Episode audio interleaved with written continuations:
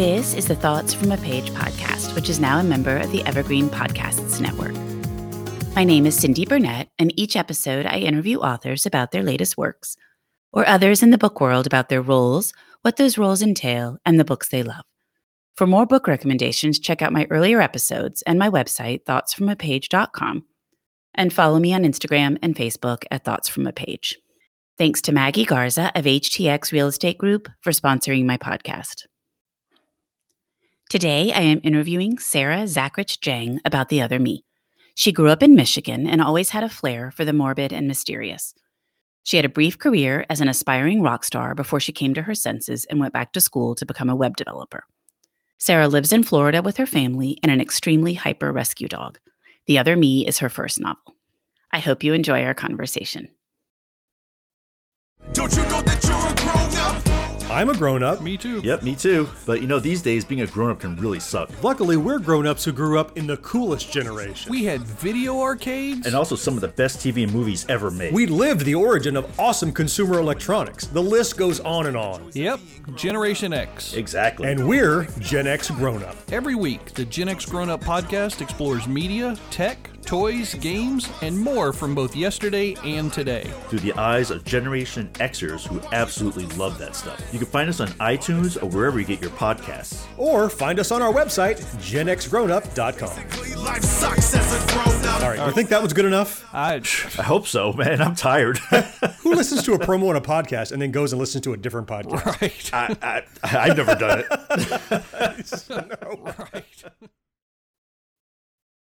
Welcome, Sarah. How are you today? I'm great. Thank you for having me. I'm so glad you're here to talk with me about the other me. Thank you. Well, why don't we start out with you just talking a little bit about the story for those that won't have read it yet? Okay. The Other Me is a speculative thriller. It's about an artist named Kelly in Chicago who, on her 29th birthday, she's at her friend's opening in Chicago and she walks through a door and she suddenly finds herself at her own surprise birthday party at her hometown in Michigan. She has stumbled into an alternate life where she never went to art school. And instead, she married this guy from high school that she barely knows and settled down with him. And pretty early on, as soon as she gets over her initial shock, she finds that she can remember things from both of her lives in Chicago and in Michigan. So she needs to figure out how this happened, what exactly happened, and if it can be reversed. And the book has elements of both speculative fiction and domestic suspense. How did you come up with the subject matter for this one? I was so curious as I was reading it. It's such an interesting premise. So I can't wait to hear how you came up with the idea, how you developed it, all of it. Well, I grew up reading Stephen King, Margaret Atwood were my two favorite authors when I was 14. So my taste as a reader and as a writer were both informed by them. So with this book, I was thinking of, not to get too spoilery, I was thinking of a specific trope and I wanted to come at that from a different direction and tell that story from a different point of view than it's usually told from. And also, so once I came up with this idea, I was thinking, well, who's my main character going to be? I knew she would be a woman. I knew she'd be fairly young. And at the time, I was in my 30s. I had a young child and I was living a very different life from what I had been living just a few years before. I had been a musician and I wasn't doing that anymore. And I had some feelings about it, obviously. So, her, Kelly being an artist kind of came out of me thinking about when you've been doing this one thing for a while and you've kind of made your identity around it for so long. And then you find that you're not doing it anymore, then who are you and how do you construct a new identity for yourself? As I was reading, I was so curious about the storyline and the concept. And when I looked at the book flap, there was some language about the choices you don't make or choices that are made for you. And I loved that because I was trying to figure out how to summarize it and just thinking about the book generally. And I thought that's exactly what it is. Like most times, books are like, if I made this choice, I'd go one way. If I made this choice, I'd go another. But this instead is the choices someone else is making for you. I thought that was the perfect way to describe it. Thank you. Yeah, I, I did want to address that in the book because so much of what happens to us in our lives and so much the, of the course of our lives is not as under our control as we would like to think it is. The choices that we make have an effect on our lives, but also the choices of the people around us that we make or just random things that happen. I just thought that was a very interesting premise. And I think it will stay with me for quite some time as I just pay attention to what's happening in my own life as well. what about research? What kind of research did you do? And was some of it kind of alarming?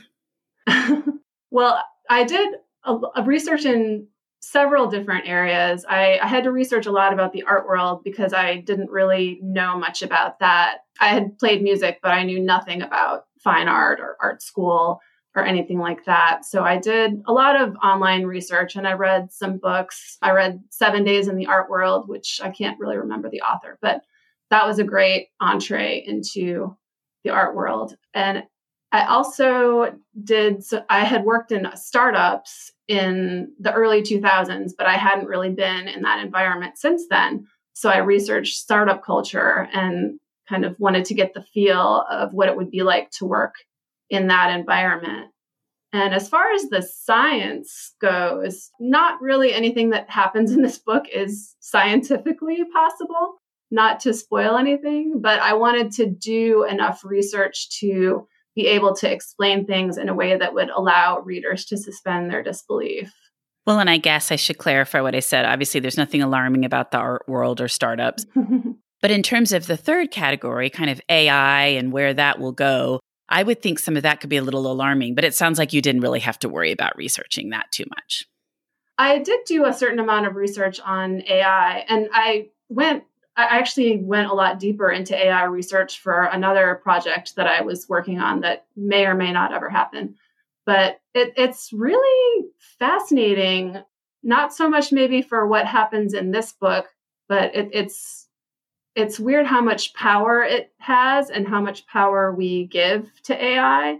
So uh, it was kind of not a big leap for me to think that the, the characters in this book and in this world, which is set kind of five minutes into the future, that these characters might give AI power over their reality like this.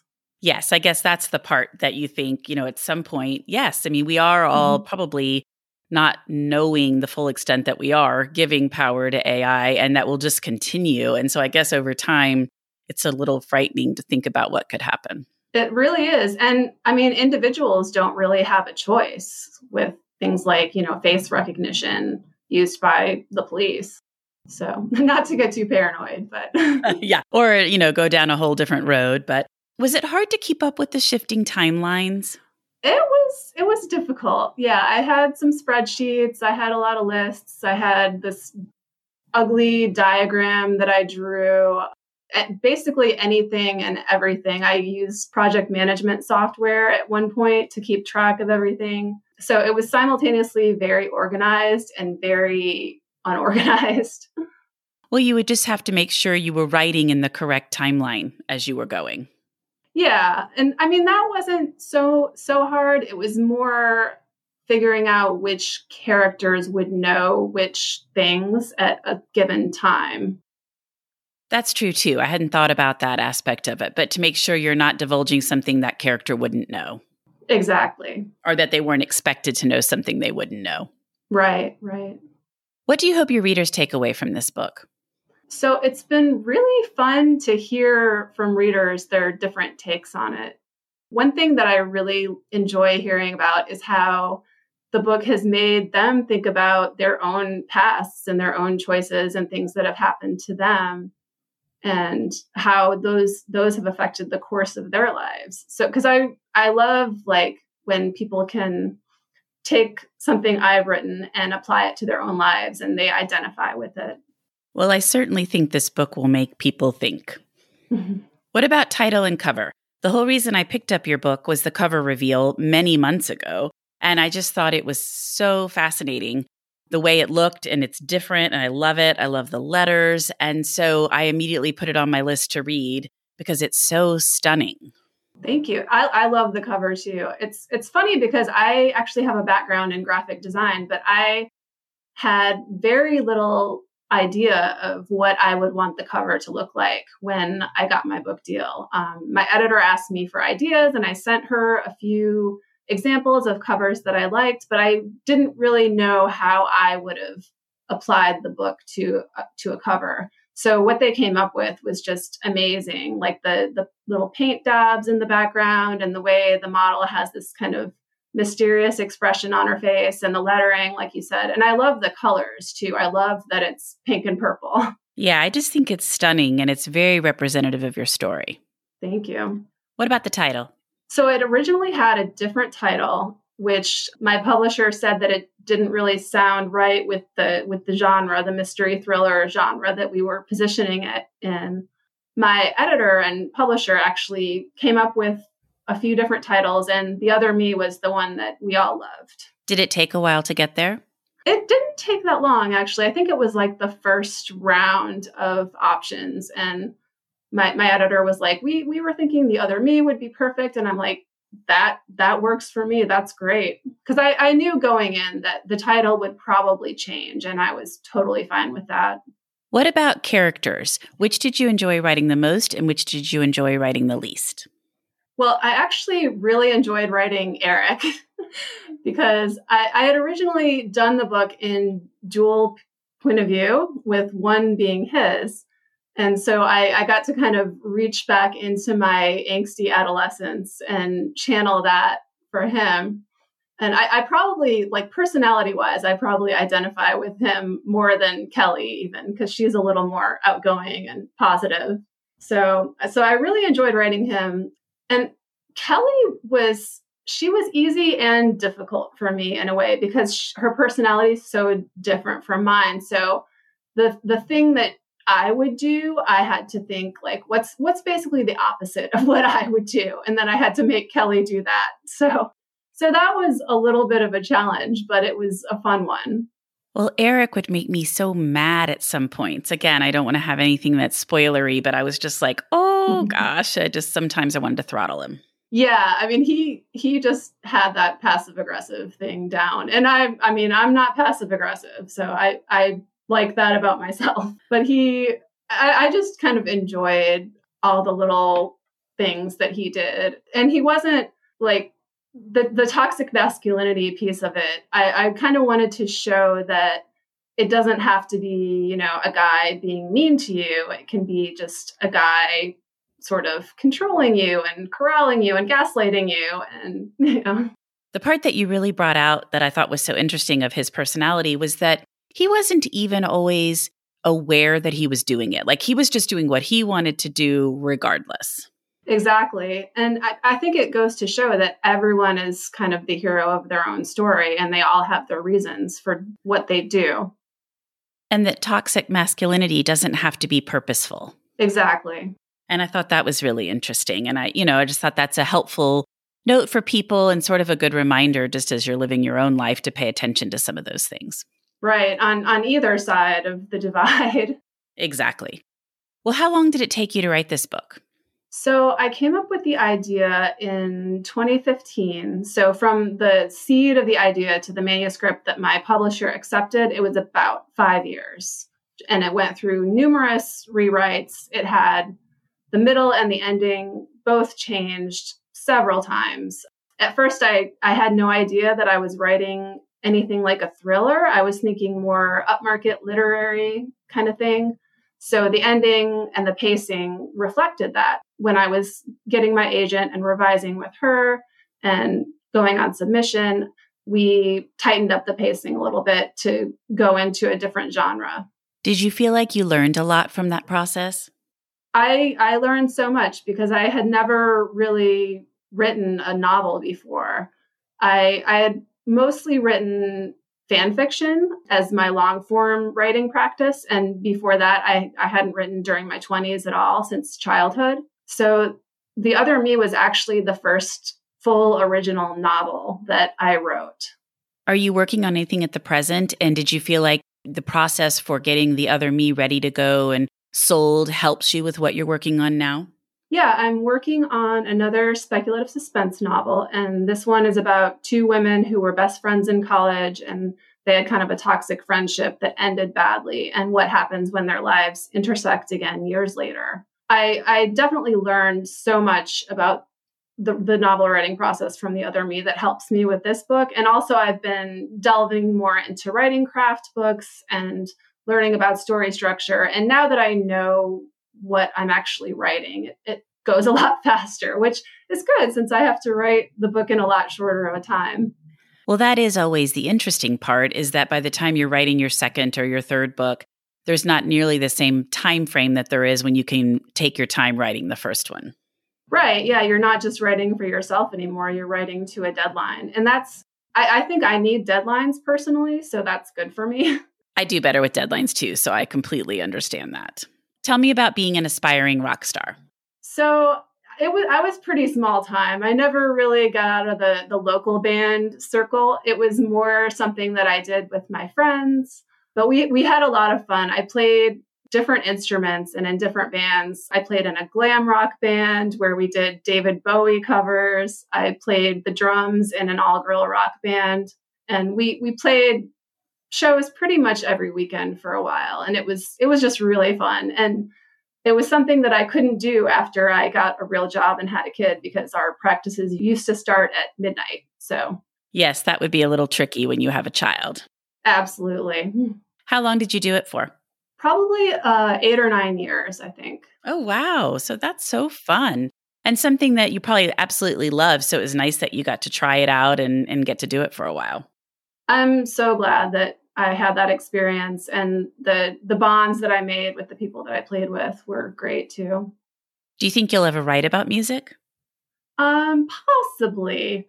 I, I actually had another project in mind, which again may or may not get written, but uh, it, it involved people in a music scene in bands. So I, I hope I get to write that one day. I feel like there's been a rash of stories about music and bands and musicians lately. Yeah, I, I always love running into those and reading those. I do too, because I love music. Not ever on the musician side of it, but I just love to listen to music. So I'm always drawn to those stories about musicians and music and different time periods and types of music. Yeah, yeah. I can't wait for live music to come back again in a, a big way.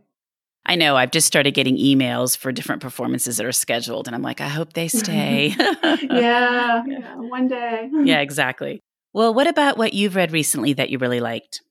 So I recently finished The Tiger Mom's Tale by Lyn Liao Butler, and I, I especially loved reading the parts set in Taiwan. Uh, I've been there a few times because my husband has family there, so it was nice to read those details that make the country come to life. And of course, the food is amazing. It just made me want to get on a plane right now and go over there or wish that I could. And I'm currently reading Lexie Elliott's new book, How to Kill Your Best Friend. And that, I think that's coming out like the week after my book. So that's soon. I think that's right. Yeah.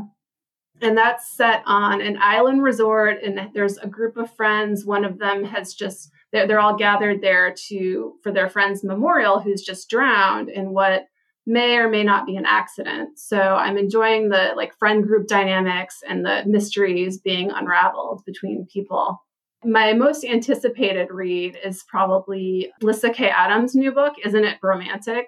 Because Vlad is just my favorite from the Bromance Book Club series, and I can't wait to read his story. It's been so fun to see everybody posting about the Russian getting his story and how excited they are. And the first couple times I saw the post, I'm like, what are people talking about the Russian? And then I would have to read the thing. And I'm like, oh, yes, the Russian in those books. So it was kind of funny. I was like, this is random. What are we talking about? They're such fun books. I love them. I love Lexie Elliott's books. Both of her first two books were favorites of mine, and I can't wait to read this one. Cool. Yeah, yeah, it's really good so far. Great. Well, Sarah, thank you so much for joining me today to talk about the other me. I really am happy you were able to come on the Thoughts from a Page podcast. Thank you so much for having me. Thank you so much for listening to my podcast. If you like this episode, and I hope you did, please consider joining my Patreon as a page turner. Follow me on Instagram at Thoughts from a Page. Tell all of your friends about the podcast and rate it or subscribe to it wherever you listen to your podcasts. I would really appreciate it. The book discussed today can be purchased at the Conversations from a Page bookshop storefront, and the link is in the show notes. Thanks to Maggie Garza for sponsoring this episode, and I hope you'll tune in next time.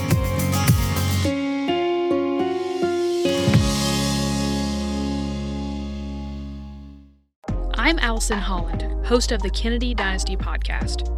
Equipped with a microphone and a long term fascination of the Kennedy family, I am joined by an incredible cast of experts, friends, and guests to take you on a fun, relaxed, yet informative journey through history and pop culture. From book references to fashion to philanthropy to our modern expectations of the presidency itself, you'll see that there is so much more to Kennedy than just JFK or conspiracy theories.